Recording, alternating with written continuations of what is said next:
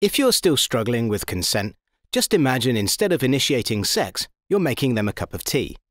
You say, Hey, would you like a cup of tea? And they go, Oh my god, I would love a cup of tea, thank you.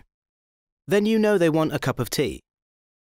If you say, Hey, would you like a cup of tea? And they're like, Uh, you know, I'm not really sure. Then you can make them a cup of tea, or not, but be aware that they might not drink it. And if they don't drink it, then, and this is the important bit, don't make them drink it. Just because you made it doesn't mean you're entitled to watch them drink it. And if they say, no thank you, then don't make them tea.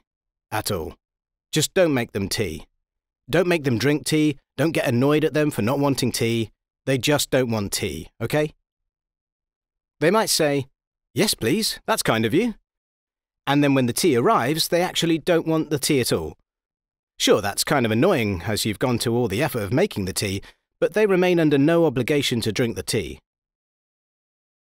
They did want tea, now they don't. Some people change their mind in the time it takes to boil the kettle, brew the tea, and add the milk. And it's okay for people to change their mind, and you are still not entitled to watch them drink it. And if they are unconscious, don't make them tea.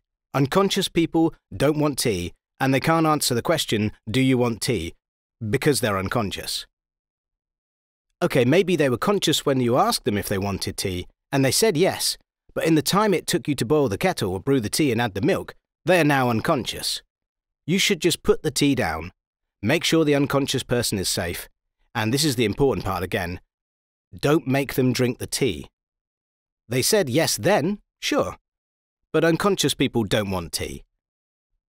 If someone said yes to tea, started drinking it, and then passed out before they'd finished it, don't keep on pouring it down their throat. Take the tea away.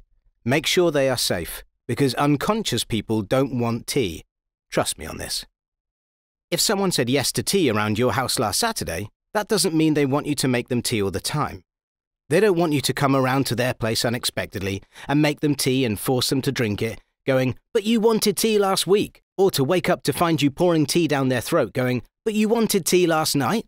If you can understand how completely ludicrous it is to force people to have tea when they don't want tea, and you are able to understand when people don't want tea, then how hard is it to understand when it comes to sex?